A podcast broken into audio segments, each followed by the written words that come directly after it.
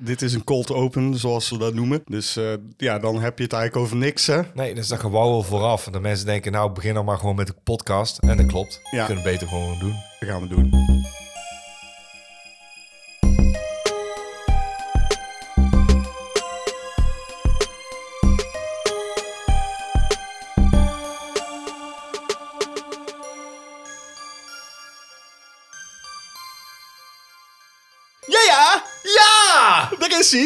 Zijn we! Daar, is. Wie, wie, wie is wie? De elfde aflevering van het tweede seizoen van Cinepraatjes, de podcast van Cinemaatjes. Yeah! Ik zit hier natuurlijk niet alleen, want tegenover mij zit... Jean-Paul Arends. En ik ben zelf eh, William van der Voort. Nou, dat hoor je te zeggen in een podcast, zegt JP altijd. dat is professioneel, heb ik eh, me laten vertellen. Nou, wij zijn helemaal niet professioneel. Absoluut en niet. dat hebben we bewezen in eh, de... Met deze intro. Onder andere met deze intro, maar ook met de, de vorige Cinematisch review op youtube.com slash Dutch Nerd Club, waar wij een eh, review deden samen met de mannen van Movie Glow met vrienden. Ja, hè? Was super gezellig, maar wij bewezen dat we niet zo professioneel waren, want onze microfoon van de tweede camera was een beetje raar. Ik weet niet wat er aan de hand was. Dat was het rare. Eh, Niemand was eraan gekomen. En het was ook niet de batterij. Maar op ongepaste momenten viel die uit. Hoe onprofessioneel ben je dan? Maar eh, ik moet wel even aan toevoegen. Ik heb er alles aan gedaan om het te redden. Dan mogen mensen dan zelf oordelen of dat gelukt is. Het is eh, redelijk gelukt. Redelijk. Maar goed, we zeggen alsnog sorry daarvoor. Ja, sorry, excuses. Ook aan, eh, aan Leon en Bram. Ja, kom nog een keer langs, dan Ja, doen we doe het het nog eens even dunnetjes over. Precies. Heb je nog iets leuks meegemaakt, eh, Jean-Paul? Ja, in mijn eh, eeuwige zoektocht naar eh snuisterijen. eh, de vorige podcast, waar Leon en Bram aanwezig waren, hebben wij het veelvuldig gehad over een bepaalde dame. Ja, Ja, klopt. Ja, Ja, ja. En toen dacht ik, oh, dat is misschien wel leuk om daar een keer een singeltje van te zoeken. En ik was bij een kringloop en ik al die bakken doorgespit. Denk ik echt gewoon een klein kwartier. Gewoon tik, tik, tik, tik, tik, tik, tik, tik. Ik denk, nou, die zit er natuurlijk niet bij. Toen ging ik naar mijn favoriete platenhal, tweede bak. Nou, tik, tik. Oh, hier. Je hebt hem meteen. gewoon gevonden. Ik heb hem gewoon gevonden. Sabrina met Boys. Oh, wat gaaf. Heerlijk. Nu nog een plaatspeler, hè? Ah, die heb ik. Oh, die je. nee, anders wordt het heel nutteloos. nee, ja, dus eh, die heb ik. Eh, ja, ja, ja, dat vind ik leuk. Nou, dan eh, ga ik even iets wat eh, tragischer nieuws vertellen. Het is namelijk zo dat eh, Douglas Trumbull, dat is een eh, visueel eh, eh, Genie. genie, hè? Extraordinair, zou ik willen zeggen. Die heeft onder andere voor 2001 Space Odyssey, Blade Runner, The Andromeda Strain... Ja, heeft hij de visuele effecten gedaan. En ook hij, volgens mij zelfs een film geregisseerd. hij heeft twee films geregisseerd. En daar hebben wij er twee van gedaan ook. Die hebben wij alle twee gedaan, namelijk Silent Running en Brainstorm. Eh, hij heeft daarna de brui eraan gegeven, omdat hij niet helemaal eens was met hoe het in Hollywood werkt. Ik kan me wel iets bij voorstellen. Beetje jammer wel, Ja. want hij had wel echt... ja, hij had wel leuke ideeën, vond ik. Het, zijn niet eh, de beste films die we hebben besproken, maar het waren wel interessante ik, films. Ik heb wel iets... Ja, het, we hebben toen ook gezegd in die recensie... dat, dat Silent Running een beetje hippie-esque is. Maar dat is ook de tijd waarin die gemaakt is natuurlijk. Dat klopt. En Brainstorm heeft een heel hoop leuke ideeën... maar valt dan ook een klein beetje op zijn gat. Maar als je het dan toch hebt over special effects en visueel... ja, dan was het echt wel een genie. Ja. Zeker Blade Runner. Ja. Zeker die film. En dan op de valreep eh, kan ik dan toch... als we toch tragisch nieuws... Oh. Eh, Ivan Reitman. eh, Ja. de- ja, vanmorgen gehoord. Voor de mensen die hem niet kennen, hij is natuurlijk van Ghostbusters. Eh, dat zou ik bijna kunnen zeggen. Het is een eh, genie op eh, basis van comedy. Hij heeft ook, was ook producent bij Ghostbusters, de, de reboot uit 2016. Die zijn zoon heeft gemaakt. Oh man, verschrikkelijk. Ja. Maar goed, dat maakt niet uit. Hè, vergeef hem. Dus nou met terugwerkende kracht is het gewoon een goede film. Het is een hartstikke goede film natuurlijk. Ja, ja we, we- we moeten een genie moeten we niet in zijn knieën schieten. Nee. dat is een quote. Dat is een quote, ja. Rare quote, maar ik heb hem hier gewoon even gepusht. Hoppakee. Eh, de nominaties zijn bekendgemaakt voor de Oscars. Daar hebben wij een heel mini-praatje Oh, aan gewijd. man, als je, niet, als je dan, nou, als je, dat wil horen, dan moet je gewoon eh, de, de, de portemonneetje opentrekken. Nou, zo erg is het nou ook weer niet. Maar je kunt ons steunen dus op patreon.com slash cinemaatjes. En daar kun je dus dat mini-praatje luisteren over onze Oscar-voorspellingen.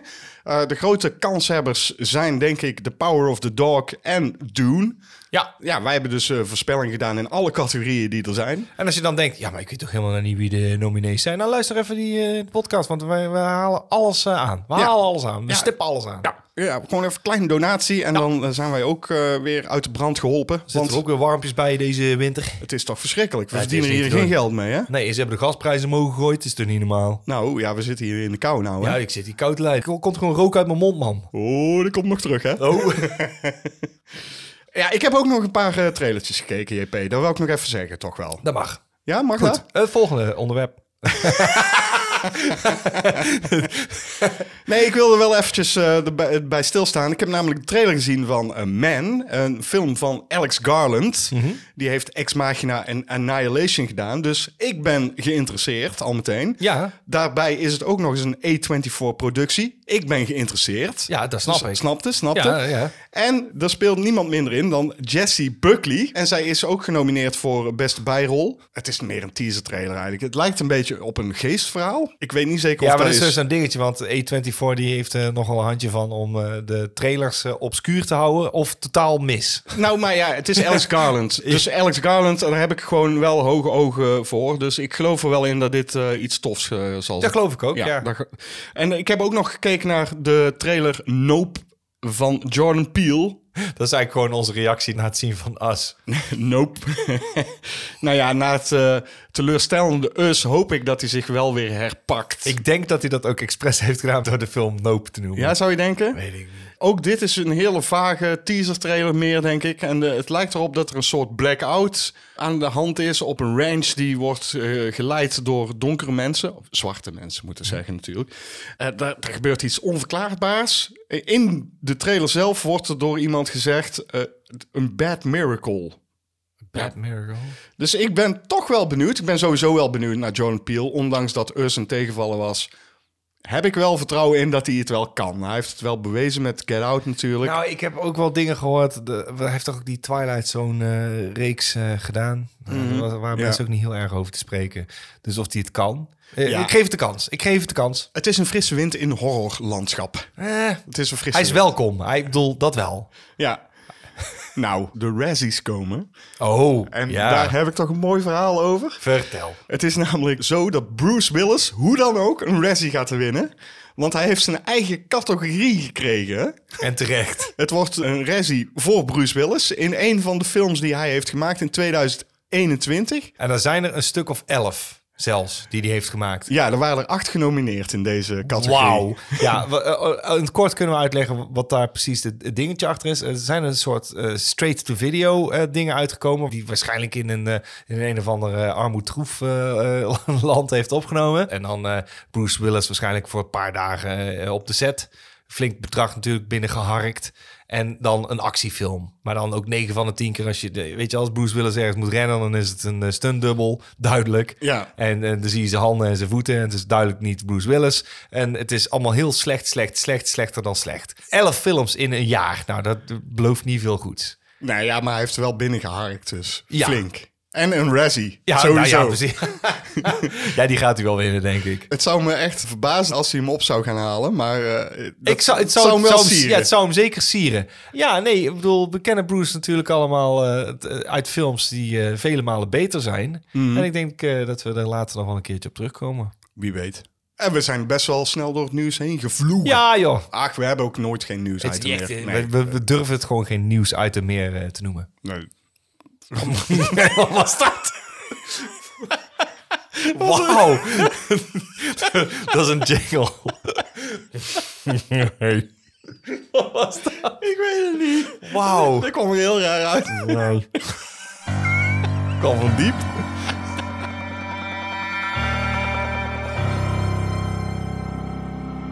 Wat heb je nou in godsnaam weer gezien? Ik wil even heel kort bij stilstaan dat ik naar de bioscoop ben geweest. Nee, echt waar? Ja, ja, ja. ja, zijn ja, allemaal open, hè? Dus je mag. Ik ben namelijk geweest naar de film, let op, let op, let op. Le fabuleux destin d'Amélie Poulain. Oftewel gewoon. Nooit van gehoord. Jawel, jongen. Ik Want ga- waar gaat hij over? Ja, zal ik even heel kort eh, uitleggen. Amelie is een naïeve en verlegen jonge vrouw en serveerster in een cafeetje in Parijs. En wanneer ze in haar appartement een schatkistje met kinderspultjes vindt, eh, besluit ze dit eigenlijk terug te bezorgen aan de oude bewoner waar dat kistje van was. Ze ziet dat dat een positief effect heeft op die man. En daardoor besluit ze op een missie te gaan om andere mensen gelukkig te maken. En ondertussen achtervolgt ze ook een eigenzinnige jongeman die afgedankte foto's uit een fotohokje verzamelt. En dat is een beetje Amelie in een nooddop. een notendop.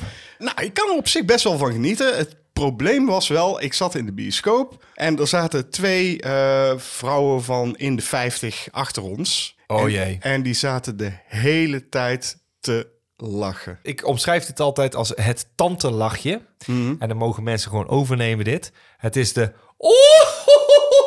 Ja, ja, inderdaad. Dat, is het lachje. Dat- Ik was er niet eens bij, maar dat is het lachje. En ik heb het idee dat vrouwen, zeker als ze kinderen hebben... en ze bereiken een bepaalde leeftijd, dan schiet dat er gewoon in. Maar het ergste was, ze deden dat lachje al voordat de daadwerkelijke scène kwam. Want natuurlijk kennen die vrouwen de film Amelie al. Tuurlijk. Ja, dus ze wisten van, oh, dat gaat zo. Oh, dat komt zo. Dat komt zo. En dat werkte in het begin heel aanstekelijk. Dat vond ik heel Ja. eh, leuk. En ik denk, oh, nou, daar ga ik wel een beetje meelachen. En dat, dat lukt ook wel. Alleen, op een gegeven moment dacht ik, oh, dit is echt irritant, man. Het ging de hele film door. De hele fucking film. Ik, ik vond het heel, heel vervelend. Maar goed, het is een... eh, ja, nou ja, dat moet ik gewoon even gezegd hebben. Dat, ik hoop dat die vrouwen luisteren, Ja. dat ze dat weten. Ik bedoel, ik heb die film ook al gezien. Ik zag ook alles al van mijlenver aankomen natuurlijk. Want je vergeet deze film niet, want hij is heel mooi vormgegeven. En Ja, het zeker. verhaal blijft echt beklijven. Bijna alles wat er langskomt, daarvan heb je gelijk zoiets van... Oh ja, oh ja, oh ja, oh ja, oh ja. Het is een hele vlot vertelde film, vind ik ook. Qua editing vind ik hem ook heel goed. Ik snap de liefde voor deze film. Die snap ik. Het is wel heel jammer inderdaad als je in de bioscoop zit en vrouwen... Het is bijna spoilen, zonder dat het spoilen Ja, is. ja, Want als je hebt precies. zoiets van, ja, ik weet dat... nou, oh man, ik, ja, nu komt er dus een scène waar ik om moet lachen. Nou. Ja, het is een soort sprookje. hè. Een, een prachtig vormgegeven sprookje Ja. eigenlijk. Ja, in principe wel, ja. Wat ik wel jammer vond, dat eh, sommige backstories van de karakters... die worden dan in een heel snelle edit met een voice-over verteld. Mhm. Dat is een beetje muggenzifterij al wat ik nu doe. Maar ik, ik vond Dat het... Ja, maar ik ben sowieso niet zo van de voice-overs eigenlijk. En ook niet van het breken van de vierde muur, zoals ze dat noemen. Ja, ja, ja, dat iemand tegen de camera aanpraat. En, En dat, dat zit in deze film natuurlijk heel veel. Ja, dat gebeurt hier ook in. En dat is toch wel een beetje vervelend. Maar Het, eh, het ligt eraan wat voor film het is. Maar ik kan bij deze film op zich wel hebben. Maar ik begrijp wat je bedoelt. Het haalt je uit de film. Want dan heb je het idee dat het hoofdpersonage ook wel snapt dat ze in een film zit. En Ja. als je geen Deadpool bent, dan is dat raar. ja, dat is heel vreemd. Eh, Amelie is natuurlijk een heel lief meisje. Hoe zei je dat? Amelie is een heel lief meisje. Ja, het is een heel lief meisje. lief meisje. En het is een hele lieve film. Dus wat ik dan niet begrijp is... op een gegeven moment gaat ze pranks uithalen bij die groenteboer. Oh ja. En dat waren geen leuke pranks. Dat klopt. Want dan ga je namelijk denken, dat is niet aardig. En eh, je wil sympathie hebben voor een meisje die haar hart op de juiste plaats heeft. Juist. Maar als je zulke dingen flikt, dan ben je een bully. Ja, zij is gewoon hem aan het vervelen. Ik weet niet eens meer wat ze... Ze doet iets met tandpasta en ze doet iets met schoenen, volgens mij. Ja, klopt. Is dat het? Dat is ja, al lang geleden dat ik het heb Meerdere gezien, dingen doet Ja. ze. Gewoon eh, de deurknop omwisselen en allemaal dingen Van waardoor... psychologische dingetjes Ja, waarbij waardoor- iemand... Ja, Waardoor die man dacht dat hij gek geworden eh, was gewoon. En dan denk ik, ja, maar dat is niet de bedoeling. Die man heeft ook een backstory die je dus niet per se te zien krijgt in deze film. Nee. Waardoor hij zo'n zuurpruim is geworden. En daar had ze hem ook in mee kunnen helpen. Dat hij gewoon een beter persoon zou worden. je je snapt al waarom iemand op zijn nummer gezet moet worden. Maar het is een beetje out of character, daar ben ik het mee eens. Ja, Een van de leukste dingen uit de film, en dat is een heel klein dingetje, maar dat vind ik gewoon heel leuk, is dat die oude man heeft een videocamera en die heeft hij uit het raam op een klok staan. Ja, ja, dat en dat vind ik een van de beste vondsten in de film. ja. Want eh, die kan hij niet goed lezen, dus die heeft hij op zijn televisie geprojecteerd. En dat is iets waar ik gewoon enorm blij voor word. Ja. Dat vind ik zo gaaf. Het was leuk om hem weer eens in de bioscoop te zien. Ondanks dus die twee eh, zuurpruimen achter mij. Die liepen te tetteren. Ja, kutwijven. Heb jij nog iets gezien? Ja, ik eh, heb gekeken naar een Norse film. Een Norse, Norse? Een Norse film. Een hele Norse Ja, film. eh, allemaal mensen met armpjes over elkaar en die keken heel eh, Nors. Ja, ja, ja. Ik wou zeggen Noors. Ik weet ook niet wat er mij... eh, er gebeurde iets raars. Ah, wij kunnen soms niet uit de woorden komen. Nee, dat klopt. Dat hoort een beetje bij. Het zal de wijn wezen. Ja, precies. Eh Noorse film wilde ik Een zeggen. Noorse film. Ja, oh, ik Noorse dacht een. Norse. Nou, vertel. Eh, het, het heet eh die Unskildige, denk ik. Mhm. Unskildige. Dat het zich eh, laat vertalen naar de, de onschuldigen of de innocents. Want Oké. zo kun je hem ook eh, bekijken. Hij staat trouwens in zijn geheel op eh, YouTube. Echt waar? Ja. Om te huren of zo? Nee, je kunt eh? gewoon kijken. Ik heb gewoon aan kunnen klikken. Ik zei, hè? Is dit de hele film? Ik zeg, skip, skip, skip, skip, skip. Ik zeg, ja. Dus, En eh, eh, ook een goede... ja, goede kwaliteit, al 1080. Ik zeg, wat? Oké, nou vertel eens waar die over gaat dan. Misschien... Nou, eh, je hebt een eh, klein eh, meisje genaamd eh, Anna. En die heeft een autistische zus. En samen met eh, vader en moeder gaan ze naar een nieuwe flat. En daar maakt ze een nieuw vriendje. Die heet Ben. Maar je merkt al heel snel dat Ben een beetje nare trekjes heeft. Maar Ben heeft ook een trucje. trekje en een trucje. Een, ah, nee, hij heeft een nare trekje. En hij kent ook nog een trucje. En dat trucje is dat hij een dop af kan laten buigen. Dus dat het dopje in één keer wegschiet. En dat wil eh, natuurlijk Anna ook proberen. Maar dat lukt niet. Oké, ik probeer dit te visualiseren. Ja. Maar ga door, ga door. Naarmate de film vordert, ehm, zij heeft een autistisch zusje waar ze eigenlijk een beetje, ja, die krijgt meer aandacht dan dat zij krijgt. Dus zij zoekt het elke keer gewoon buiten gaat ze spelen. Want ja, soms moet ze de zus meenemen, heeft ze helemaal geen zin in. Want die kan eigenlijk alleen maar met een deksel ronddraaien op de grond en op een dingetje krassen. Maar dat is wel de oudere zus. Dus ze is een beetje jaloers en soms dan probeert ze een beetje van zich af te bijten door eh, bijvoorbeeld glasscherfjes in de schoen te doen van die zus. Maar die zus die kan niet verbaal maken dat ze pijn heeft. Dus die loopt dan heel de dag natuurlijk met ja, een bloed voetje rond. Het, is heel, het is heel tragisch wat dat betreft. En buiten maakt ze dus een eh, eh, vriendje en dat is Ben. En dan eh, ondertussen merk je dat er ook een meisje rondloopt, die heet Aisha. En die lijkt dat in één keer te voelen. En die zoekt contact met eh dat autistische meisje. En die lijken elkaar te snappen. Oké, En langzaam leer je dat deze kinderen allemaal bijzondere gaven hebben. alle kinderen hebben bijzondere gaven. En ze hebben, nou ja, van, van Anna weet je niet wat haar gave is. En dat laat ik ook in het midden. Want dat kan ik moeilijk vertellen, denk ik. Ja, dat, is- dat, is, dat is ook bijna niet te raden. Ik denk dat het ontgaat als je de film niet eh, snapt. De film heet Onschuldig en dat is vrij logisch. Want ze beginnen heel onschuldig daarmee te experimenteren. Is het en een dat soort, gaat van eh, kwaad tot erger. Superheldenkrachten. Het doet heel erg denken aan, eh, aan Chronicle. Ja, ja. het is heel filmhuisachtig gefilmd. Het is zeker fantastisch camerawerk. En die kinderen, die stelen de show. Als, zeker die autistische meid, die lijkt echt autistisch. Dat je denkt, van, nou, dat, eh, die, die hebben ze daar gewoon echt een autist voor. eh? Want die zit elke keer gewoon heel raar voor eruit te kijken. En die heeft de tong tegen de gehemelte. En dan kijkt ze heel eh, blij en denk je, die is niet goed. Maar dat is gewoon een actrice. En die speelt verschrikkelijk goed. Oh, maar het gaat dus echt een beetje over kinderen. Over, Ja. eh, over Ja, ja. wat zijn ze? Tien jaar of zo. Ja, Aisha en Anna, zeg maar, de twee kleine meisjes, Ja. die zijn een jaar of acht, negen, denk ik. En Ben is ook die leeftijd. Oké. Het is allemaal heel tragisch. Het is een beetje filmhuisachtig. Het is een heel slow burner. En ze springen heel zuinig om met de special effects, eh, zo te zeggen. Dus het blijft allemaal een beetje ja, eh, praktisch. Het, en het werkt heel goed. Oké, dus je raadt hem aan. Voor mezelf, nee. Want ik vond eh, namelijk, op het einde had ik het idee... wat wil jij mij zeggen, film? Ja. Want ik weet niet waar je nou precies wil aankaarten. Je maakt namelijk een punt waar niemand zich in kan vinden. ik, ik ken geen kinderen die speciale krachten hebben. Nee. Ik weet ook niet wat je nou van... Oh, dramatisch, hè? It didn't happen. Het is een fantasie. Het is een fantasietje. En dan kun je het heel mooi in beeld brengen. Maar ik was niet meteen om. En ik zei, ik moest ook de hele tijd denken aan Chronicle. Ja, maar dan heb je dus dan, dan, heb, dan vergelijk je met een film die je hebt gezien. Ja, dat is het ding. Ik vergelijk het met de film die ik heb gezien. Dus dat is dan het enige wat dan nog overblijft. Is dat dit dan verteld is in een dramatisch jasje. En dat heb ik al een keer gezegd. Je moet meer doen dan dat. Want anders is het gewoon dat. Maar ik, ik ga eerlijk zeggen tegen degene die wel licht geïnteresseerd is. Dus de luisteraar. Als je denkt, oh, ik wil eigenlijk wel een bijzondere film zien. Dan zou ik hem wel aanraden. Maar voor mezelf is het eh, niet een film die ik niet nog een keer zou opzetten. Oké, maar hij staat dus in zijn geheel op YouTube. Eh, kun je hem vinden onder The Innocents? Of moet ja, je echt... kunt eh, te vinden onder die Innocence. Oké, nou, benieuwd, benieuwd. Ik heb trouwens ook nog iets gekeken, Jean-Paul. En daar heb ik eh, gekeken voor jou. Wat? Ja, dan hoef jij hem niet meer te kijken. Oké, ik ben nou heel benieuwd. Ik heb gekeken naar Spiral. Oh, ja, ik heb het... ah ja, vertel. Waar gaat hij over? de- hij heeft als ondertitel From the Book of Saw. Nou, dan weten we allemaal welke reeks die thuis hoort. Ja, ja, hij hoort in de Saw Reeks. Eh, Reeks? hij- Reeks. Hij is van eh, Darren Lynn Boosman of zoiets. Ik weet niet hoe hij uitspreekt. Ah, maakt ook niet uit. Eh, even heel kort waar hij over gaat. Want ik wil er eigenlijk niet te veel woorden aan vuil maken. Terwijl ik dat wel ga doen. Weet ik nu al 100% zeker op voorhand. Bereid je maar vast voor, mensen. Ik ga Ja. het klokje erbij pakken. Ja, ja, pak het klokje er maar bij. Want daar komt hij. In de schaduw van zijn vader. Ik heb dat een In de beetje... schaduw van zijn vader. Ik heb dat natuurlijk een beetje zo getranslate, want dat werkt veel beter dan het zelf proberen. Maar goed. In de schaduw van zijn vader, een gewaardeerde politieveteraan, krijgt rechercheur Zeke Banks de leiding over een onderzoek naar moorden die lijken op een copycat van Jigsaw, de killer uit Saw. Hij krijgt een nieuw partner, een rookiepartner toegewezen, om hem daarbij te helpen. Want eh, nadat hij zijn vorige corrupte partner had verraden, werkte hij eigenlijk nooit meer met een partner. En werd hij met scheve ogen aangekeken door zijn collega's op het eh, politiebureau. Ziek raakt ongewild verstrikt in een steeds dieper wordend mysterie. Valt reuze mee.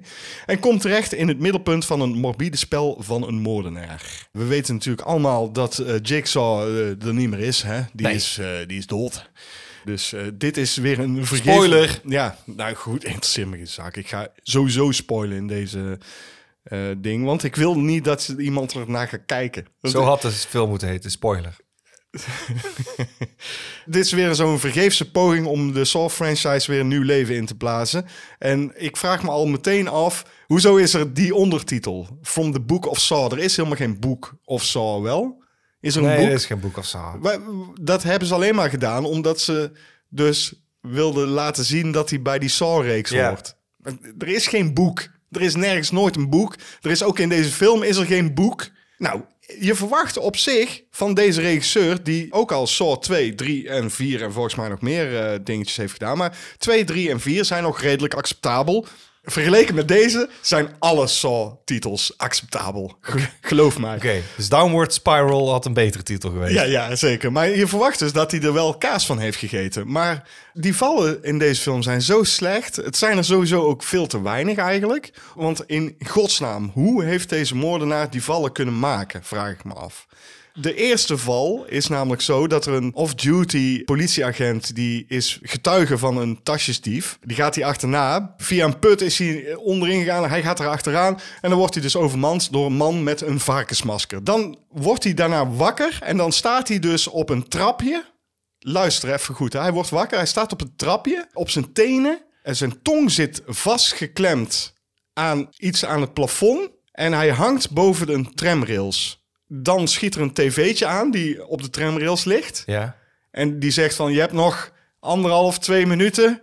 En dan komt de tram en dan eh, word je eh, doodgereden. Of je moet eh, nu met heel je gewicht gaan hangen... en dan scheurt je tong eruit en dan ben je vrij om te gaan. Hij was buiten Westen. Ja. Hij staat op een trapje. Hoe? Als je buiten Westen bent, hoe Ja. blijf je staan... zodat die tong niet al uitgereden Ja, het slaat nergens op. dus, nou goed.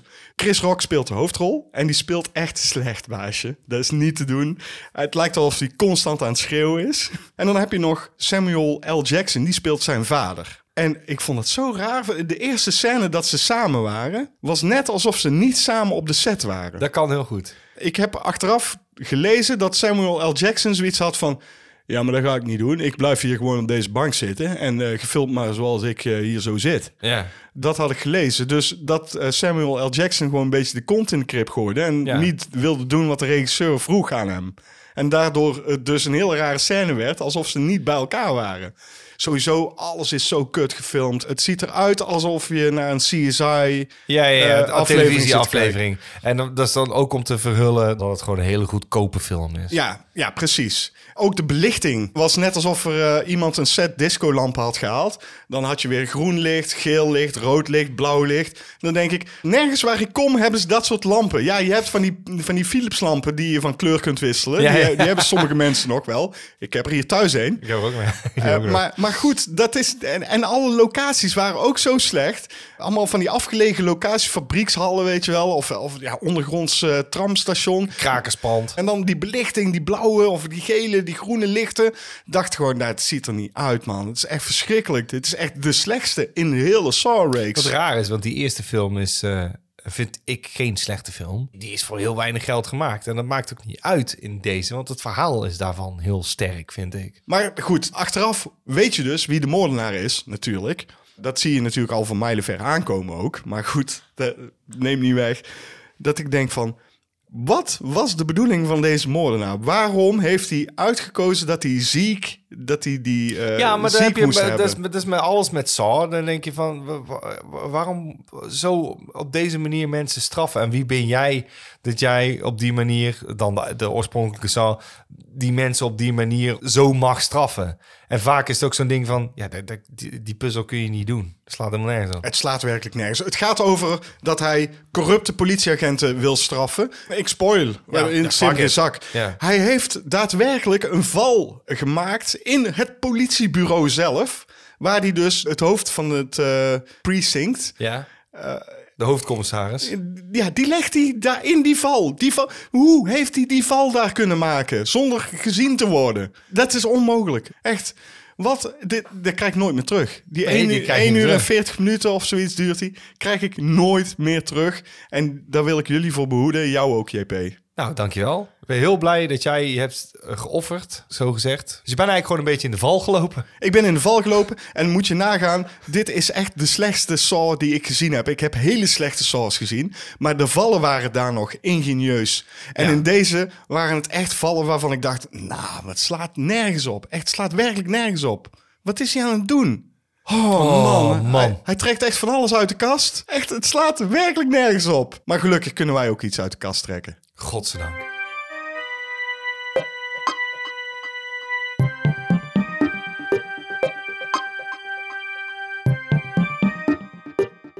Uit de kast. Uit de kast.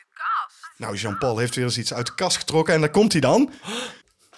The legend lives where the madman march. The legend lives beware the man. Dus een heuse videoband uit de kast getrokken. Jean-Paul. Madman. Maar goed, we hebben deze gereviewd in onze eh, cinematische reviews op youtube.com slash Dutch Nerd Club. Ja, het was een Ja. aparte film. Ja, dit is gewoon een heerlijke, slechte slasher. Dit is er zo eentje die je niet in je eentje moet kijken, want dan kom je bedrogen uit. Dit is er eentje die je met een paar man, een paar biertjes en een grote zak met chips, misschien wel andere eh, substanties. En dan eh, lekker op de achtergrond en dan goed de film afmaken. Dat is heerlijk. Deze Nee. film kun je gewoon lekker afkraken. En dat moet je ook hebben. Die films heb je ook nodig. Lees jij even de, de sleeve voor. Ja, dat vind ik altijd wel leuk om te doen. Doe maar. Een nieuwe en verschrikkelijke horror thriller. Verschrikkelijk klopt. Nieuwe niet meer, hè? Nee. Eh, in de stijl van vrijdag de 13e en Halloween. Een afgelegen zomerkamp wordt veelvuldig bezocht door een van de meest huiveringwekkende wezens die zich heeft gespecialiseerd in moorden. Wat een stomme zin. Heeft hij zich gespecialiseerd Ja, in zei, ja, hey, weet je wat ik ga doen? Ik ga doorstuderen. Professor Madman.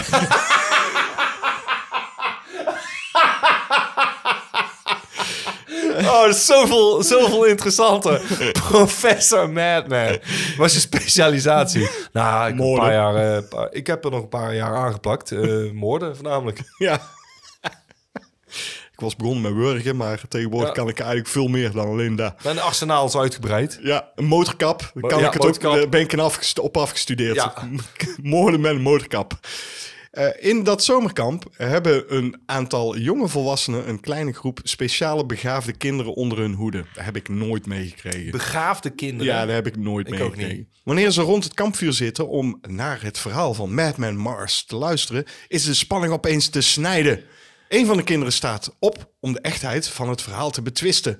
Twaalf uur en zeven vrienden later zal het de jongen bitter spijten dat hij ooit zijn mond open heeft gedaan. Bitter spijten. Bitter spijten. Mooi.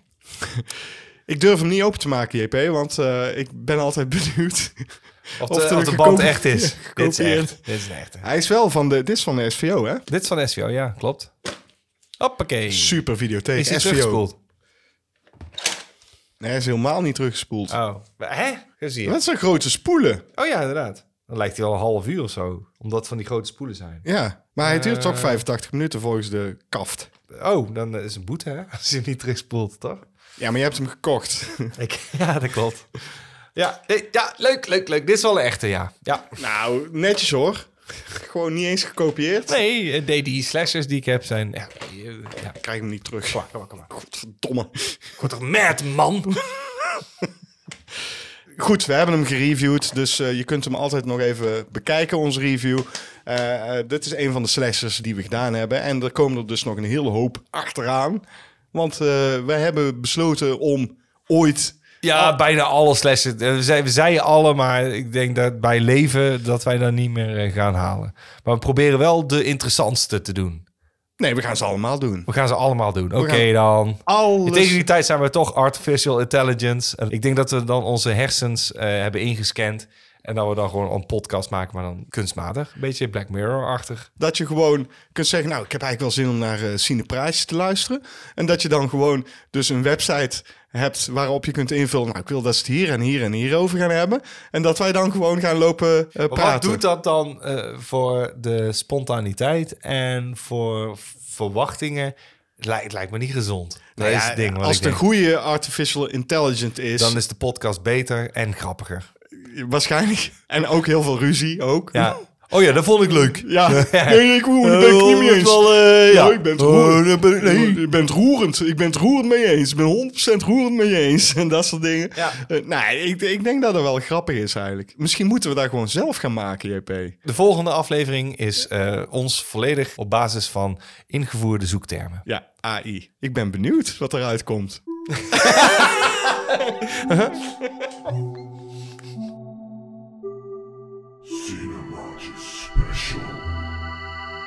Toen wij begonnen met onze podcast, Jean-Paul Arends, toen hadden we eigenlijk voorgenomen om een special te doen af en toe over een film die we in de cinematische reviews nooit zouden bespreken, Ja. omdat ze te bekend zijn eigenlijk. Dus Ja, ja, nou ja, waar we niet het nut van in zouden zien om een visuele recensie aan te wijden, waarvan je dan ook zegt van ja, moet ik deze film aanraden? Ik denk dat de meeste mensen deze wel hebben gezien. Maar dat wil niet zeggen dat het niet leuk is om erover te praten. dat klopt. En Dus- dan heb je een podcast nodig. Dus toen dachten we, nou, start een podcast. Dan kunnen we die shit gewoon in de podcast doen. Ja, daar hadden we ons voorgenomen dat we dat zouden gaan doen. En daar is er eigenlijk tot op heden nog nooit van gekomen. Nee, dus eh, we gaan eh, gewoon eh, nu in dit tweede seizoen onze beloftes, die wij aan elkaar hebben gemaakt in principe, nakomen. Ja, want Dus- we gaan het hebben over een film die eigenlijk wel iedereen gezien heeft. Ja. En als je hem gezien hebt, dan heb je hem ook gezien eigenlijk. Ja, dan heb je hem gewoon gezien. Het is namelijk The Sixth Sense van... Shyamalan! Shyamalan!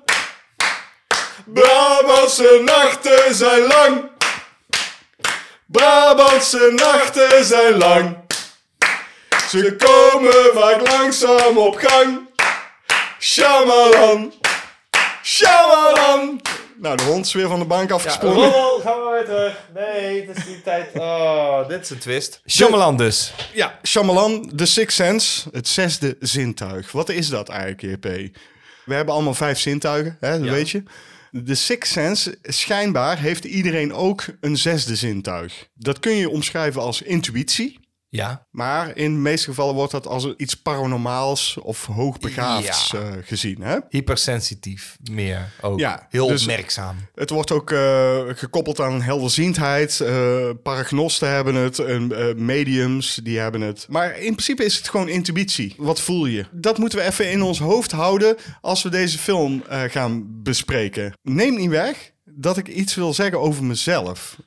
Oh. Ja, ik ben namelijk met de helm op geboren. Weet je wat dat betekent? Willempie, oh je overal. Nee, dat is al wat ik denk met de helft.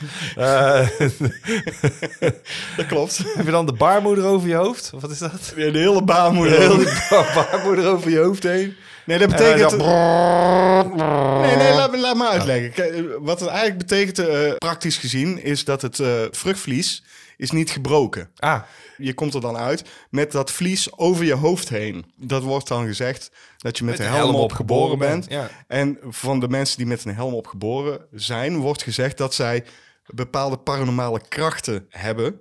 ja. Het is echt serieus. Ja. En er wordt ook gezegd, het zijn gelukskinderen. Dat wordt ook wel eens gezegd. Nou, ik ken je al heel erg lang. En, eh nou, maar- ik moet zeggen dat je redelijk geluk hebt. Dat wel. Een van de hoofdpersonages in deze film, The Sixth Sense, Cole, dat mannetje, Ja. die heeft natuurlijk wel een bepaalde paranormale gaves. Ja. Zou hij ook met de helm opgeboren zijn? Dat eh, zeggen ze niet. Dat wordt niet gezegd. Maar Nee, ik bij, hem is het volgens mij een traumatisch eh, dingetje, toch? Ja, pff, Laat ze een beetje in midden. ja. Maar goed, de Six Sense. Voor mensen die hem nog nooit hebben gezien. Wat, wat heel sterk lijkt. Malcolm Crowe is een kinderpsycholoog. In Philadelphia. Hetzelfde gedaan als ik niet.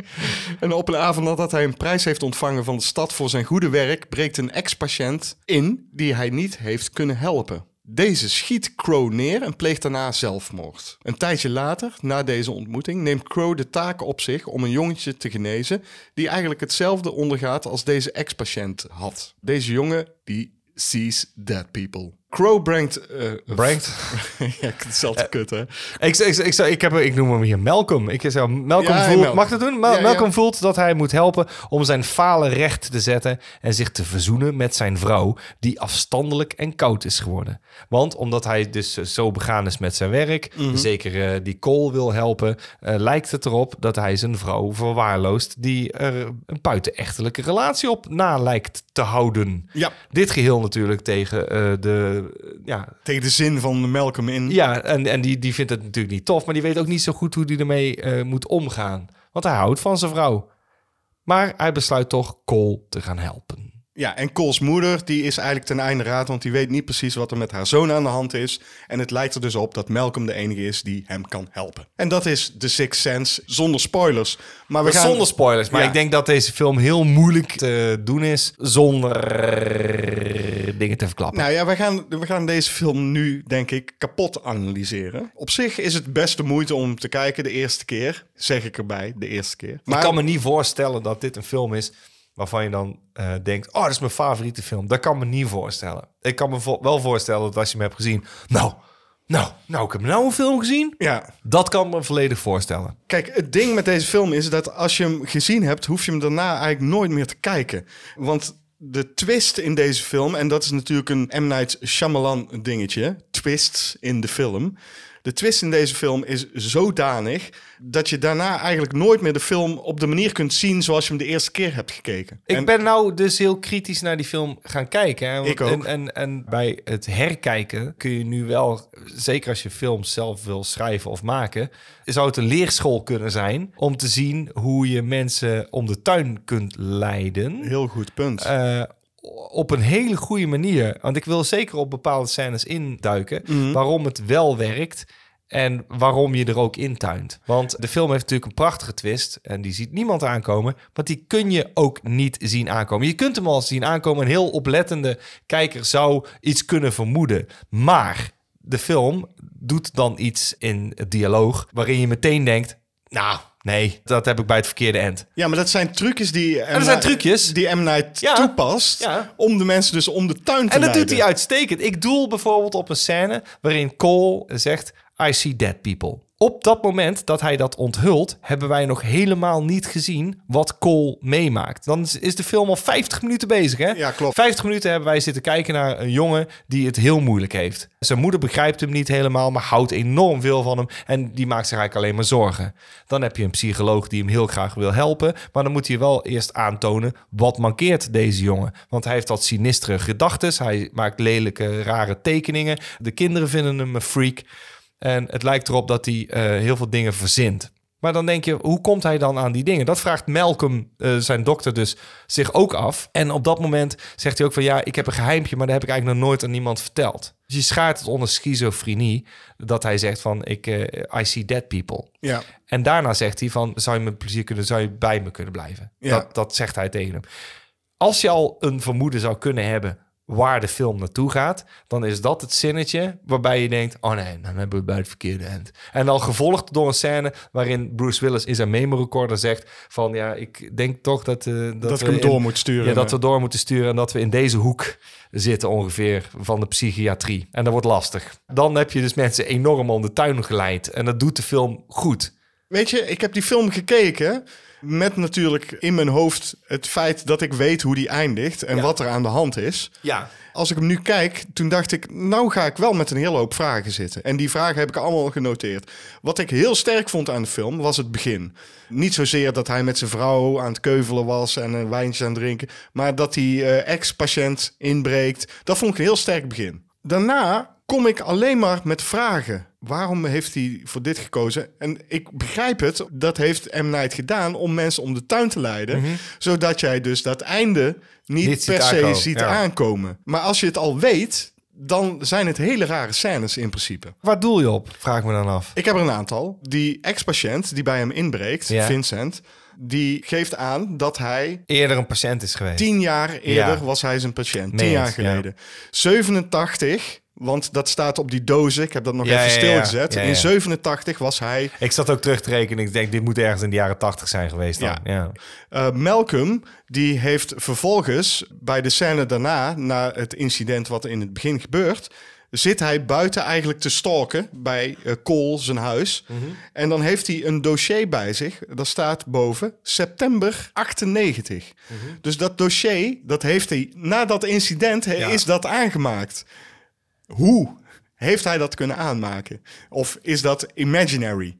Uh, dat zijn vragen waar ik dan mee zit, weet je wel? Dat klopt. Daar zou je kunnen afvragen van hoe komt hij aan dat papier? Waarom kan hij wel dingen aanraken? Maar wat zou kunnen is, en dit is gewoon hardop denken, hij heeft het dossier en het is 98. Het film speelt zich af in 99, maar in 98 is dat incident eigenlijk al gebeurd. Dit zou kunnen dat hij al wel op de wachtlijst stond om in behandeling te nemen. Oké, maar het is allemaal Maar dan- eh, dan suspension kom je- of disbelief. Dat klopt, maar dan kom je dus weer aan met... dan zou die moeder dus nu al aan de bel trekken. Ja. En dan zou er een andere Dan psycholoog... een andere maar dan zou zijn. het verhaal op zijn gat vallen. Ja, nee, maar Ja. dat is, dat is zo. Dus maar je gaat je nu afvragen, hoe is hij in contact gekomen met Cole? Hoe, heeft hoe is Cole eh, aan deze psycholoog eh, gekoppeld? Ja, precies. Ja, maar hij zegt op een gegeven moment, doden zien wat ze willen zien. Dat klopt. Ja. En ik denk dat het daarmee te maken heeft. Ik denk dat je heel veel dingen daaronder kan scharen. Dat is goedkoop, dat vind ik. Dat vind ik ook jammer. Maar daar zou je het kunnen onderscharen. Goed, er zijn natuurlijk ook een aantal momenten in de film waarop Malcolm eigenlijk ook een soort van in een scène zit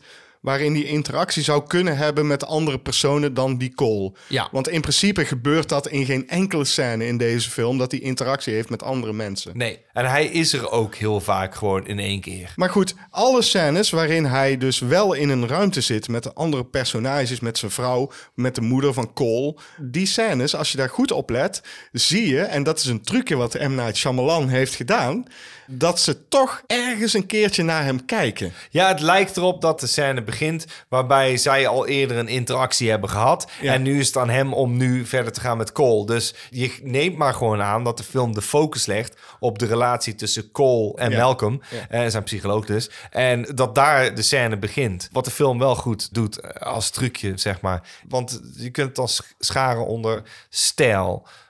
Hij heeft geen interactie met andere mensen, omdat Cole is zijn belangrijkste patiënt. En ze illustreren dat, dus dat de hele film wat koeler en afstandelijker is, door constant ook de thermostaat te laten zien. De film begint ook met dat die vriendin het koud heeft. Allemaal om aan te geven dat het een koelere en afstandelijkere eh, film is. Anders kun je dit niet verkopen. Dat is het. Oké, maar dan nog. Hij zegt ook, I see dead people. Maar hij ziet eigenlijk alleen maar dode mensen Mhm. die zijn hulp nodig hebben. Naar aanleiding van de- het kijken van de film Ja. is dat de conclusie die je kunt trekken. Zelfs Malcolm, want die is natuurlijk dood. Hè, dat hebben we niet gezegd, maar Nee, dat zeggen maar, we nu ja. bij deze dan toch. Heeft ook zijn hulp nodig. De hulp die hij nodig heeft is om door te dringen bij zijn vrouw. Hij kan niet meer in contact komen met zijn vrouw. En daar heeft hij Cole's hulp bij nodig. geesten weten hem te vinden, hè? Dat is het gewoon. Dat illustreren ze aan die scène met het meisje die eh, vergiftigd is. Ja. Die komt helemaal niet vandaar. Dus ze zoeken hem op. Want hij is een soort eh, zender Mhm. voor geesten. Van, hey, hallo, ik heb eh, zaken die niet afgehandeld zijn bij leven. En ik wil dat jij de boodschap overbrengt. Daar klopt. komt de film op een gegeven moment op neer. Degene die dat niet doorheeft is Malcolm. Raar, want hij is een psycholoog. Maar eh, dat is het ding. Ik denk dat ze dat bedoelen. Want hij is tussen tijd en ruimte geslingerd. En hij zit in één keer tegenover een jongetje. Dat is de volgende patiënt. En dan kan... Ja. Ja. Oké, maar geesten weten hem te vinden. Er zijn een aantal andere geesten die hem ook hebben weten te vinden. Die drie die hangen op school. ja, Waarom hangen die nog? dat snap ik ook niet. Daar, daar begreep ik helemaal niks van. Eh, dan heb je die vrouw die ineens in de keuken is. Ja, Wordt er niks over uitgelegd. Die jongen met dat schothond achter op zijn achterhoofd. zo van, oh, dat dat is flink wel mensen omgekomen in huis. Maar nogmaals, dat hoeft niet in hetzelfde huis te Nee, zijn. die, die komen niet uit dat huis per Nee, se. die komen gewoon dat huis binnen, want... dat want die hebben wat- de hulp nodig van Cole. Ja. Maar waarom wordt daar verder niks aan gedaan? Ook al de doden die in de film zitten... hebben allemaal nog de kleding aan die ze aan hadden toen ze stierven. Ja, Malcolm is de enige die die regels maar aan zijn laars lapt. ja die klopt. Die heeft eigenlijk... Ja. Die trekt dan ineens een trui aan of een, een jas en dan heeft hij een sjaal om. Onbegrijpelijk. Maar dat zijn dus de trucjes, Dat zijn de die, trucjes, ja. die M. Night gebruikt om jou op het verkeerde been te wel, zetten. eh, inderdaad wat je zegt. Ja, maar Hoe- waarom komt heeft hij dan die aan jas, die jas dan ja, aan? die jas die had hij niet aan toen hij neergeschoten werd. Nee, daarom. Dat is raar. Maar dat dossier ook niet, dus... Nee, daarom. Er zijn een hele hoop dingen die je kunt vergeven. M. Night Shyamalan kennende kun je dat vergeven. Maar wat ik niet kan vergeven is... Malcolm is dood. Hij heeft dat zelf niet in de gaten. Maar hij gaat wel hulp zoeken bij Cole. Want hij is niet daar om Cole te helpen. Nee. Dat denkt hij wel. Hij wil natuurlijk zijn naam zuiveren... want hij heeft een ex-patiënt waar het niet goed mee is afgelopen... Dat is wat hij wil oplossen. Ja, maar- ja, zo van, ik heb nu een jongetje die ik wel zou kunnen helpen, want het is bij die andere mislukt. Ja. En ik wil geen herhalingsoefening. Ik wil ook gewoon laten zien dat ik het nog wat waard ben Ja. als, als psycholoog. Maar het is heel eh, vreemd om achteraf, als je eh, weet dat hij dood is, dat hij zelf dat niet doorheeft. Dat is raar. Ja, om te accepteren. Maar eh, toch, ik moet wel zeggen, ik waardeerde de film wel op die gronden hoor. Want ik had wel zoiets van: als je het niet door hebt, heb je het niet door. Dat, dat kan ik je. kunt inderdaad na afloop discussiëren en bij het bekijken zeggen van ja, dat en dat en dat is dan wel heel vreemd. Maar ik dacht eigenlijk toen wij deze film gingen kijken van oh, eh, die gaan we binnen 10 minuten doorprikken. Ja. Maar dat had ik niet. Ik, bij, het duurde echt zeker 56 minuten. En toen dacht ik, oh, zo clever. Zo clever. Ik zei, nee, dat kun je niet raden. Zelfs als je nu zou denken, oh, dan krijg je zo'n scène als, oh, maar kun je dan misschien bij mij blijven? Ja, Nee, dus dat, dat is dan ook niet. Nee, maar daar heb je Dus- gelijk En dan gaat het verder, verder, verder. Ik denk dat de film een beetje faltert, voor mij in ieder geval. Eh, ook toen ik hem toen zag, zeg maar. Hij heeft een beetje een bepaalde creepy vibe. En zeker toen hij uitkwam, zeiden mensen... Oh, hij is echt eng! Oh, hij is zo eng! En dacht ik, wat is er eng? Er zitten wat enge scènes in. Maar op het moment dat die geesten duidelijk hulp nodig hebben... is het minder eng. Het maakt niet uit wat ze hebben meegemaakt... en hoe gruwelijk die wonden zijn... Je hebt zoiets van, oh, je hebt een klein jongetje en die kan ze horen. En dan nou gaat hij ze helpen. En dan wordt het in één keer een, ja, een soort Disney-film. Ja. Waarbij een jongetje eh, de geesten eh, Ja. kan helpen. Dat en zo, van, ja, nou, dan, dan is het een stuk minder eng. En dan krijg je nog een keer die laatste scène. Ja, als je daar niet op voorbereid bent, moet ik zeggen, wel heel goed gedaan. Als die ring valt op de grond, dan, oh. Ook dat hij met zijn vrouw praat, daar moest ik wel een traantje bij. eh, ik had, ik, dat vond ik mooi, dat zij hem hoort. Want hij praat al tegen haar. Dan zegt van, misschien moet je het doen als ze slaapt, zegt Ja. eh, Cole. Je moet met haar praten als ze slaapt. Dan kan ze je misschien horen. En ze hoort hem. En toen dacht ik, ja, schiet, schiet bijna nou weer gewoon vol. Ik vond het gewoon mooi. Ik vond het gewoon een mooie gedachte. En dan neemt hij afscheid. Nou, dat vond ik gewoon mooi. Toch, na het zien van deze film, met dus in ogenschouw houdend dat je weet hoe het loopt, zijn het goedkope trucjes die eh, M. Night heeft toegepast. Ik wil even één scène aanhalen waarvan ik dacht, waarom zat die scène er überhaupt in? Er is een scène in de winkel waar die vrouw werkt. En die vrouw die zie je bijna niet. Oh, Ja, ja, ja, ja, ja. Daar is een stelletje op zoek naar een ring. Op een gegeven moment is dus die collega waar zij mee werkt, is ook in die winkel. En eh, dat is dus de love interest die ze nu heeft, omdat Malcolm dood is. Wat gebeurt er? Ze hebben een heel klef momentje, die love interest en die vrouw samen. En die twee mensen die die ring wilden kopen, Ja. die zijn nog in die winkel. Dat vond ik zo'n rare scène. Die scène hebben ze erin gevoerd omdat er anders niks is waar die vrouw... Die vrouw die heeft geen enkel karakter. Nou nee, die in de vrouw film. legt iets uit over die ring. En dat komt later natuurlijk terug. Zij zegt dat die ring een imprint heeft van degene die hem gedragen heeft.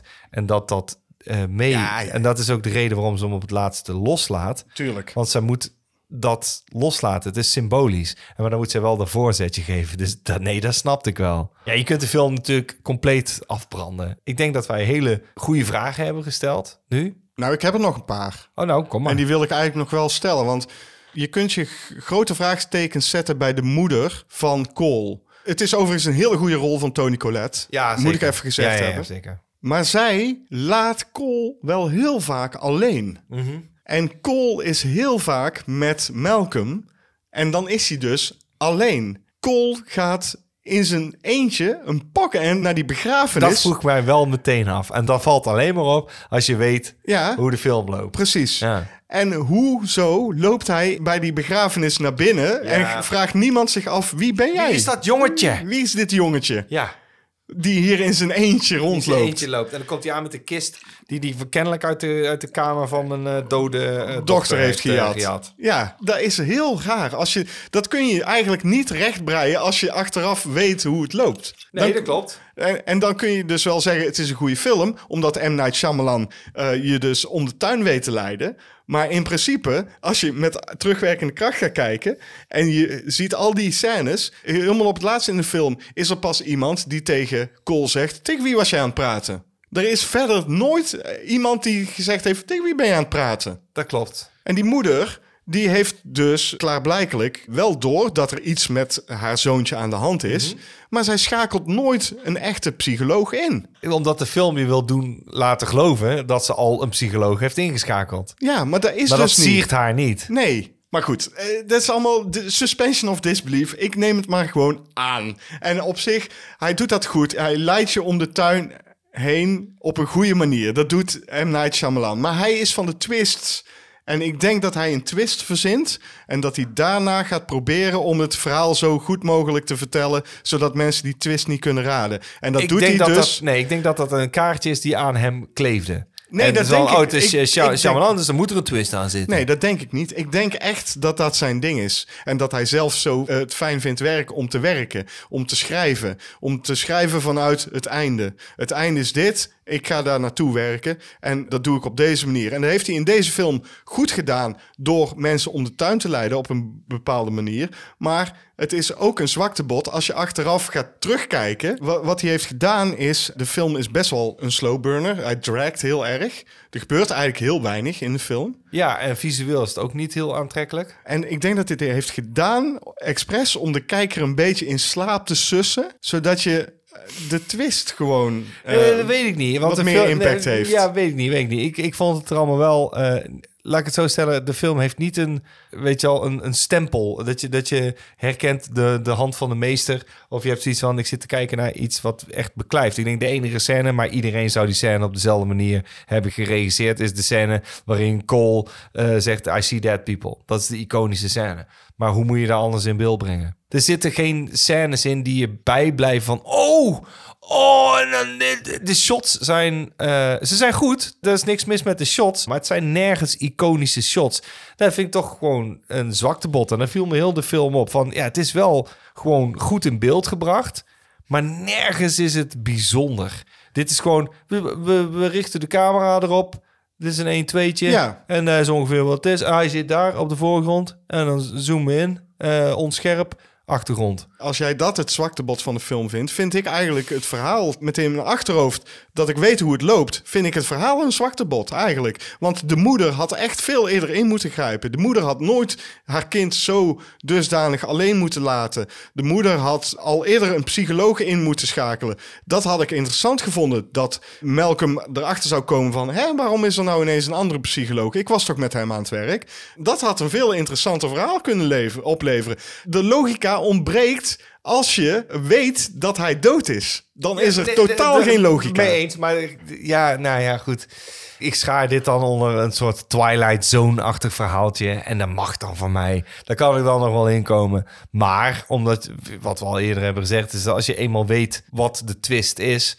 dan blijft er heel weinig over. Want ik ken wel films die Nee. een twist hebben. eh, of de, oh, dan weet ik wie de moordenaar is. Ja, dat kan zijn. Maar dan heb je nog steeds wel echt een fucking, weet je wel... eh, de, de, zat films die eh, gewoon thrillers... Zodiac kan ik blijven kijken. Ik Ja, weet, maar- ik weet, ik, ik weet helemaal hoe die afloopt. Ja, maar, dat dan, maakt niet uit. Kijk, maar dan is de logica nog steeds kloppend in Ja. de film. En in deze film is dat niet. Als je achteraf gaat kijken, er is geen logica. Die call is te vaak alleen. Nou, ik denk het duidelijkste punt is gewoon die moeder. Dat vind ik een heel sterk punt. Van waarom schakelt die moeder geen psycholoog in? Want ze maakt zich zorgen om haar kind. Ja, en als je dus de logica kwijt bent... als je weet hoe de film eindigt... dan is het gewoon niet een, een film met een, die een 8,1 verdient... wat hij op IMDb heeft. Nee, dat vind ik een veel te hoog punt. Ik vind het geen onvoldoende hoor. Ik vind het geen onvoldoende. Maar ik, acht- ik, ik, ik wilde deze film, ik was echt bereid om de sabels te trekken. En deze film gewoon eh, echt gewoon korte metten Nee, mee maar te het maken. is een 6,5. Ik zou Ja, het een eens. 6,5 geven. Daar ben ik het roerend 100% mee eens. Mooi. Vragen, vragen, vragen. Je kunt het aan ons vragen in de vraagbak. De allereerste vraag is van eh, Agent on Clocks, die altijd een vraag stelt. Ik ben zo blij met Agent on Clocks. En goeie, eh, eh, actuele vraag. Ja, deze keer een hele actuele ja. vraag. Er liggen nog een aantal eh, vragen van jou in ons archiefje. We kunnen een keer een vragen... eh, Een Agent and Clock special. ja, een vragen special. Ja, vragen special. Ja, leuk. Ik ga nog even wat wijn inschenken, want voor de vragen moeten we altijd even wat meer tijd nemen. Oké, de Agent on Clocks die vraagt, heel eh, actueel. Wat vinden jullie de beste Olympisch gerelateerde film? Goeie vraag, maar daar kunnen we redelijk kort over zijn. Ik persoonlijk heb niets met Olympische Spelen. Dan wel sport, dan wel films die daarover zouden gaan. Dus ik kon maar eigenlijk maar één film bedenken... die eh, mogelijk iets te maken heeft met de Olympische Spelen. En te even eh, gezocht. Ja, Ja. dat heeft hij. Dan dacht ik, nou mooi, dan is dat hem. Cool Runnings. Ja, die had ik ook. Nou, hop, volgende vraag. Nee, ik wil nog wel eventjes eh, iets meer eh, duiding geven aan dit antwoord. Want inderdaad, sportfilms eh, zijn er meerdere, maar echt olympisch gerelateerd is moeilijk. Nou weet ik dat er een film is die heet I, Tonya. En die film eh, lijkt mij heel interessant. Ik heb hem alleen nog niet gezien. Jij had Cool Runnings. Ik had nog een andere, namelijk Oh? Blades of Glory. Ja, daar zag ik ertussen staan en toen dacht ik... Ja, die vond Ja. ik wel grappig. Ik vond die heel grappig. Ja, ik kon daar wel om lachen. Maar dat zou dan niet mijn favoriete zijn. Nee, maar hij is ook niet gebaseerd op, op ware gebeurtenissen en Cool Runnings wel. Eh, de- Ja. Natuurlijk is dat heel erg eh, eh, verfilmd, zeg maar. eh, Ja, het is, het is geromantiseerd. kom- Ja, ja gerom- geromantiseerd. Dat is mooi gezegd. Maar Blades of Glory is natuurlijk een uit de duim eh, gezogen verhaal over twee kunstschaatsers. En ik vond het wel heel grappig. Eh, maar goed, daar wilde ik wel even gezegd hebben, want die wilde ik ook dan wel even noemen. De volgende vraag. Retro Game Papa, die stelde de volgende vraag. Van welke band zouden jullie graag dat er een docufilm zou worden gemaakt? Heeft hij daar nog een toelichting bij, William? Ja, hij eh, kwam op deze vraag naar aanleiding van de Sparks documentaire waar we, wij het al over hebben gehad. Ja, ja, vooral ja, jij, ja, eh, zeg maar. Ja, dus die hoeven niet te noemen. Het eerste wat in mij opkwam, eh, niet om het gras voor jouw voeten weg te maaien, dat weet ik niet. Maar ik zat meteen te denken van, eh, rock-documentaires zijn natuurlijk voor de hand liggend, want dat is gewoon interessant. Dat zijn de ruigste mensen die het interessantste meemaken op weg. En eh, neem bijvoorbeeld inderdaad This is Spinal Tap, niet gebaseerd op een echt bandje. En later natuurlijk Anvil. Ja, En dan zit je in die categorie te denken. En toen dacht ik, oké, maar dat wil ik dan niet. Want de- ik weet dat dat zichzelf al bewezen heeft. Dus dan moeten we gaan nadenken over iets interessants. En Sparks was daardoor dus een interessante muziekdocumentaire. Omdat het niet een ding wat je meteen zou kiezen. Dus ik zat ook te denken aan een duo. ik weet al welk duo.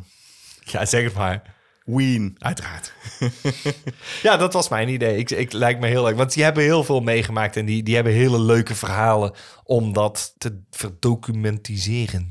Op dezelfde manier denk ik als eh Wright het heeft gedaan. Want dat vind ik wel leuk. Ik vind de manier waarop dat is gedaan met die animaties. En dat hoeft niet per se zo. Maar zo kun je een documentaire wel maken. En ik denk dat die invalshoek wel tof is. Ik vind namelijk dat als jij toch al kiest voor dat onderwerp... dan betekent al dat je er al iets mee hebt. Dat vond ik het mooie van die Sparks documentaire. Is dat Wright zijn hart wel bij die groep had liggen. En hij vond gewoon dat ze in het zonnetje gezet mochten worden met een documentaire. Ja, Dus eh, ik zou kiezen voor Want het lijkt me heel leuk wat die gasten te vertellen hebben. Kijk, de laatste jaren zijn muziekdocumentaires natuurlijk heel erg populair. Er worden er heel veel gemaakt.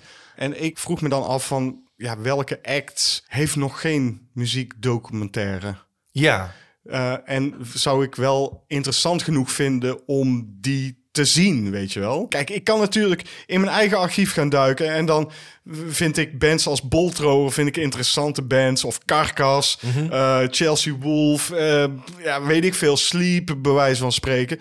Maar goed, dat is geen documentaire die veel mensen zal trekken. ik denk niet dat dat hoeft. Dus als jij... Bolthrower vind ik trouwens een hele goeie. Daar zou ik dan ook naar kijken, omdat ik weet dat heel veel mensen daar fan van zijn. Ja. Van mijn vriendengroep. En ik zou wel geïnteresseerd zijn om, naar de achtergrond daarvan. Nou ja, Ja. goed, en dan doen we Boltrower. Hoppakee. Volgende vraag is van Ramses 3000. Ik ken hem. Het is eh Yannick. Ik, ja, Yannick, wat fijn dat je deze vraag hebt ingestuurd. Tof man, te gek. Dat is een goede vraag, dit. Wat is jullie top 3 coming-of-age films? Ik had een paar films waarvan ik denk, die gaat iedereen noemen. En die wil ik meteen uit de weg ruimen. Oké, dan ga ik als strepen. Oké, Ja, want, want- ik heb een hele lijst. Ik ook. En dit zijn de films die iedereen noemt. En daar ga ik nu ook al van tevoren zeggen, daar ben ik het roerend 100% mee eens. Ja. Oké, komt-ie. Iedereen zou zeggen En- Stand By Me, The Breakfast Club, Oké, die streep ik ook door. eh ja. Ferris Bueller Day Off, Oh, ah, jammer. Moet ik die doorstrepen? Ja. Streep ik hem door. Oké. eh, Fast Times at Richmond High, ja? Lucas. Oké, En dat zijn de films die iedereen zou noemen, want uiteraard zijn dat de coming-of-age films. Ja. Oh, dan, dan heb ik er nog drie die ook afvallen. Nee, twee, nee. sorry, twee. Nou, en die vind ik moeilijk, want comedy. Oké. En toen dacht ik, ja, dat is Fast Times at Richmond High ook, maar die heeft wel een zuur randje. Oké. Eh, Clueless en Superbad. Ah, Oké, moet ik die ook doorstrepen? Ja, streep ook gewoon door. streep ik ook door. Ja, dan blijven er namelijk maar een paar over. En dat is misschien des te interessanter. Van wat vond ik dan coming of age? Ja, zal ik er alvast één noemen? Ja, ik weet welke je gaat doen, maar Hij mag. staat in onze top 3. Ja. Het is Let the Right One In. Dat is misschien wel de beste gewoon. Nou, dan streep ik die even op mijn lijstje door. Kruip. Klaar. Oké, en dan noem jij er ook eens een. Moonrise Kingdom. Oké, nice. Ja, dat vond ik ook. Ja? Die stond op geen enkel lijstje. En toen dacht ik, oh kom op. Als iets een coming-of-age film is, dan is het Moonrise Kingdom. Dus eh, bij deze. Aansluitend op de vorige vraag over muziek wil ik noemen Almost Famous. Helemaal mee eens, want die heb ik dus ook opgeschreven.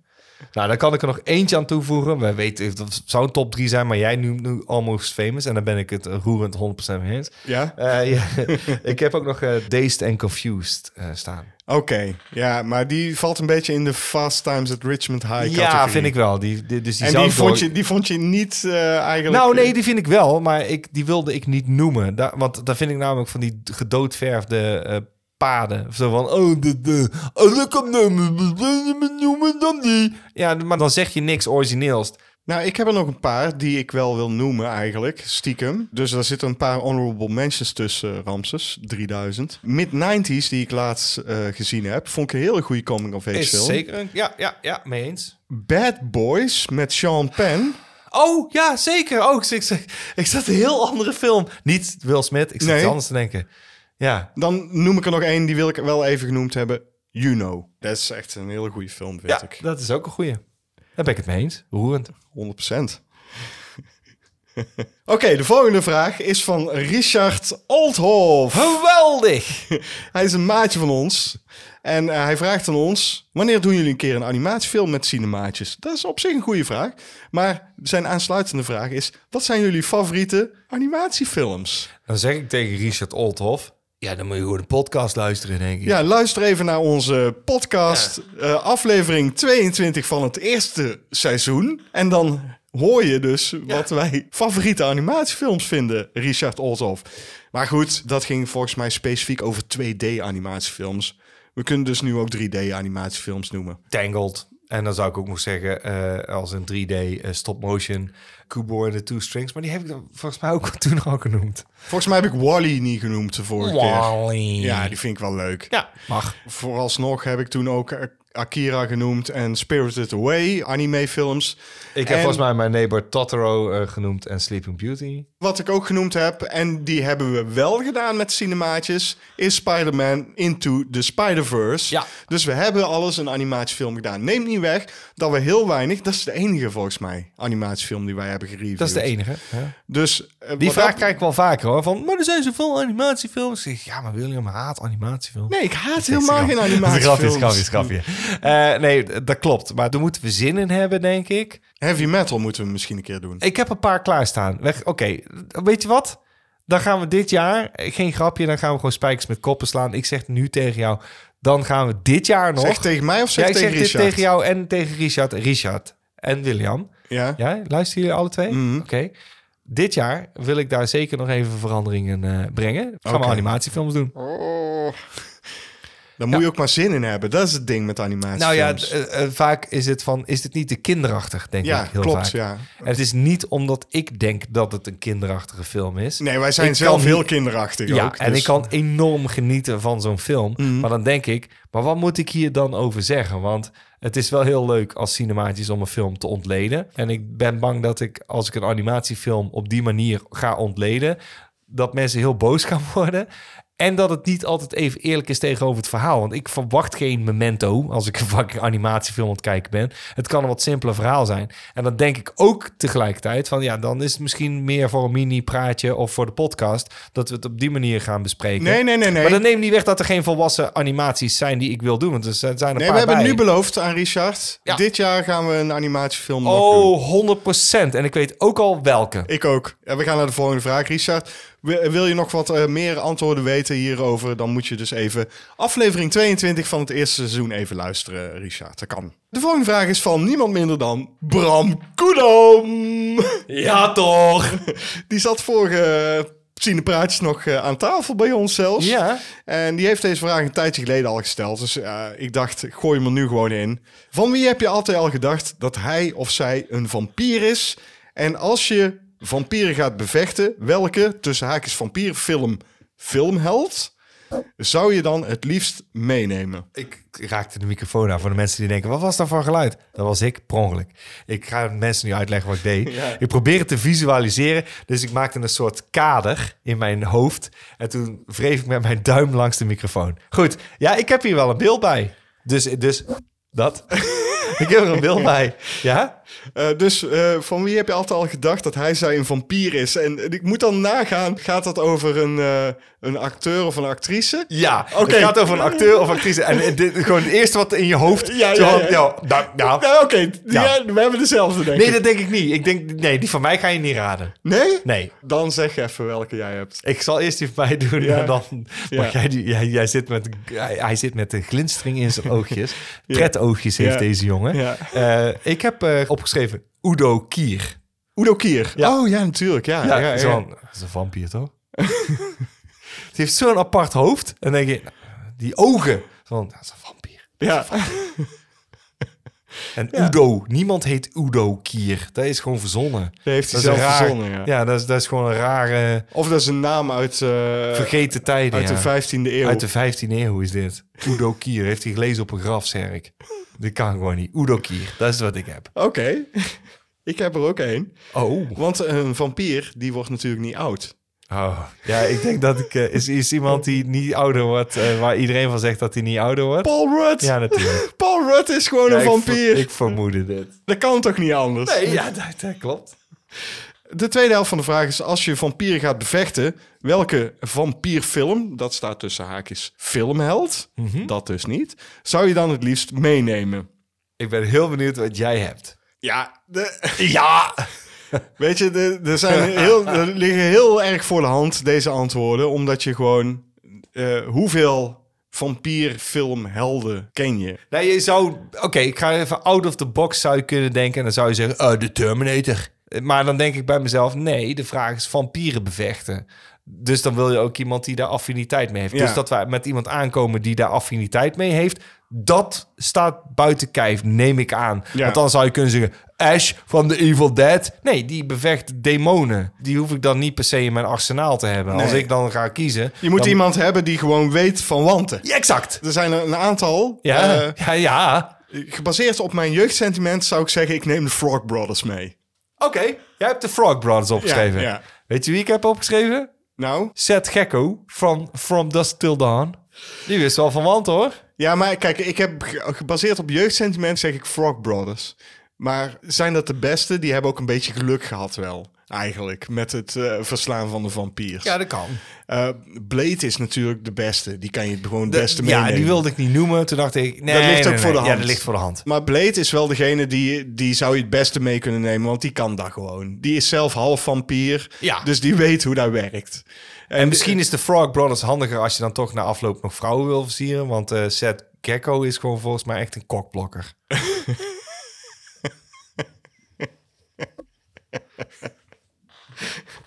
Maar goed. Eh, nee, maar eh, als ik niet op basis van jeugdsentiment zou handelen en ik zou niet voor Blade kiezen, dan eh, heb ik serieus overwogen gewoon Van Helsing uit de Bram Stoker's Dracula van Francis Ford Coppola.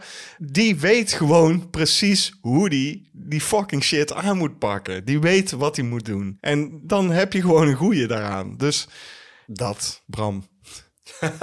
Bram Helsing. Nou, we zijn bij de laatste vraag aangekomen. Oh, de beste vraag. Nou ja, dit is weer typisch zo'n vraag die wij eh, alleen krijgen, denk ik. Op ons lijf geschreven. ja. Ja. Docent BVU die vraagt namelijk... Bekende filmtitels in porno-variant. Laat ons lachen met jullie creatieve titels. Man, Dus ja, zelf verzinnen. Ja, dat moeten we dus zelf verzinnen, inderdaad. Een kleine toelichting. Ik ben gaan kijken van welke films eh, zijn er al wel. Oké, Je dus hebt al die films gekeken ik ook. heb al die films gekeken als huiswerk. En van, oké, die dan dus niet. Ja, ik heb er best wel veel. Hoeveel heb jij er? Ik ga even vertellen. 2, 4, 6, 8, 10, 12, 14, 16 of 17 heb ik er, denk ik. Ik heb er eh, 21 opgeschreven, maar ik ga ze niet alle 21 noemen. Begin jij maar, want je hebt er beter over nagedacht... en je hebt het naast een meetlat gelegd met de originele titels die er al waren. Dus Oké, mijn eerste is eh Into Stella.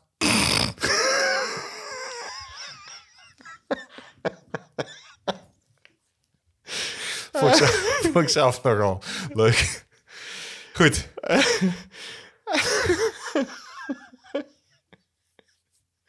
ik heb een eh, interracial pornofilm. Ja? Let the white one in. Super vet. I love it. Oké, ik heb... eh Echt heel slecht dit. Once Upon a Time in the Ass. Oh, die is slecht. I know. Dan zitten we dus in de, de western. Ja? Daar heb ik er ook één. Nou, dat sluit mooi aan. Kom. For a few dollars whore.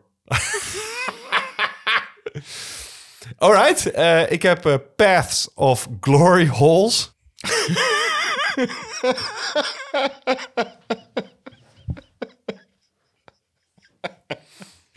Oh, deze is heel slecht die ik heb. Let op. The cunt for red cocktober. The Cunt for... Oh, heerlijk. Als, ja, is goed. Simpel. Reservoir Doggy Style. Oh my god. Die is slecht. I know. In die categorie slechtheid heb ik er ook één. V for vagina. Ja, en die, die komt uit eh, Between Two Ferns. Oh, die bestaat al. Ja, de, de, de, eh, you, shaved your head for V for Vendetta, but did you also shave your V for vagina? Vraagt hij dan. Eh, ik heb hier eh 12 Years a Slut. Jezus Christus, die is slecht. Wat denk je van deze? Porn on the 4th of July. Hoe simpeler, hoe beter. Want eh, ik heb bijvoorbeeld Ben Hor. Oh, je wil een simpele. Ja. Kokkie. Daar heb ik over na zitten denken. Ik ben blij dat jij hem maakt. Daar heb ik over na zitten denken. Die wilde ik doen. Ehm, ik heb hier eh The Huge Lebowski. Die is slecht. Die is fucking slecht. Wat denk je van deze? Single white she-mail.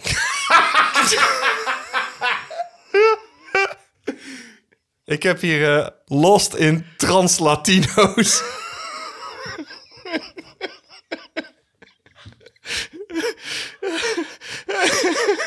Oh, we kunnen hier eeuwig mee doorgaan. Echt?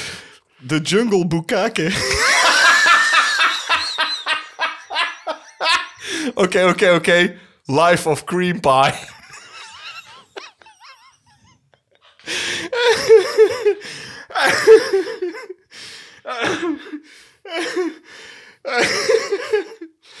Oké, deze echt heel ver gezocht. Jurassic Park. Heel, heel gaaf. Oké, daar sluit ik op aan.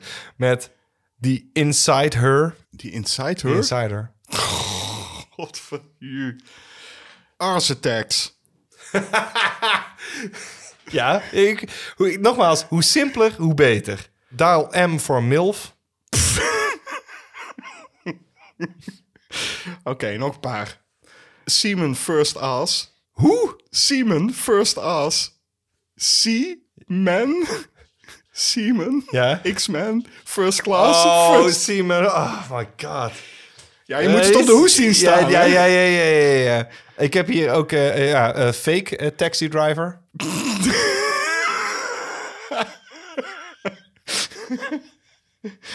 Eh, Tranny McPhee.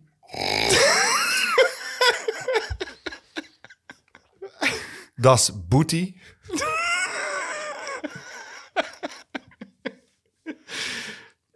Eh, ik, ik sluit af met eh, Shitty Shitty Gangbang. Die heb ik voorbij eh, zien komen. Ja, bestaat die al? Niet, dat weet ik niet, maar dan, die moeten ze maken. Oké, dan sluit ik af met mijn persoonlijke favoriet. Black Cox at Tiffany's.